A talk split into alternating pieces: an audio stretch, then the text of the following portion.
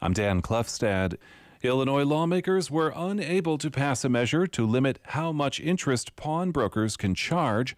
Alex Degman has more on what was left unfinished during the lame duck session. The bill would have capped the maximum annual interest rate for pawn shop transactions at 36%, down from roughly 240%. But Brent Adams with the nonprofit Woodstock Institute says the pawn industry successfully mobilized against it. They did an effective job of making the bill about shutting down pawn shops, which it wasn't. All the evidence shows that the pawn industry would survive under a 36% rate cap, partly because it did so for over 80 years in Illinois. Pawn shops say they do issue loans using a 36% interest rate cap, but the Pawnbroker Regulation Act lets them charge extra fees for things like security and insurance on the pawned items. I'm Alex Degman. More than 300,000 agricultural jobs were performed by migrant workers last year through the H-2A visa program. A proposal to reform the nation's migrant labor practices, including a pathway to legal status, failed to make it through Congress.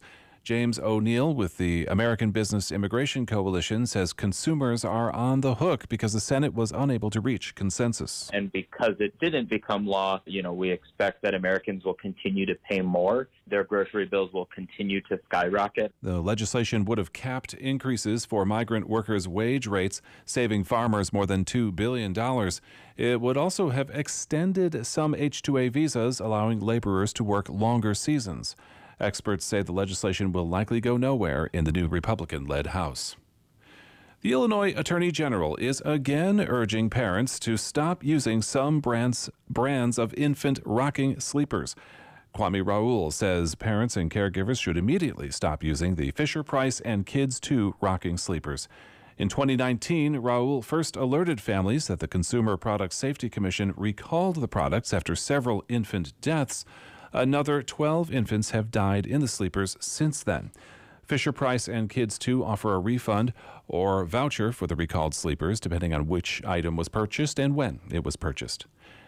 And Illinois Governor J.B. Pritzker travels to Davos, Switzerland this week to speak at the World Economic Forum annual meeting. The international meeting brings together world leaders across industries to discuss political and social priorities. I'm Dan Klefstad. I'm Jennifer Fuller. Lieutenant Governor Juliana Stratton is in southern Illinois today, wrapping up a visit in honor of the Reverend Martin Luther King Jr. She's speaking at two morning events a breakfast at SIU and a brunch at St. John Praise and Worship in Pulaski. Both events are sponsored by local branches of the NAACP. Lieutenant Governor Juliana Stratton is the first black lieutenant governor of Illinois and the first black woman elected chair of the National Lieutenant Governors Association. Former Illinois Secretary of State Jesse White announced a new milestone in the state's organ and tissue donor program before he left office last week. White says the organ donor registry hit seven and a half million people willing to provide the gift of life to someone in need. He says he knows all too well the importance of donation. My sister, uh, many, many years ago, was in dire need of a kidney. There was not a match within the family. So she put a name on the organ donor list, and as it turned out, she received uh, her gift and she lived an additional 28 years. So there's a lot to be said about this wonderful program. White says despite the growing registry, an estimated 300 people die every year in Illinois waiting for an organ or tissue donation. More than 270,000 16 and 17 year olds have registered for the program since 2018. That's when Secretary White initiated a law allowing them to register as organ and tissue donors. You can get more information at lifegoeson.com. I'm Jennifer Fuller.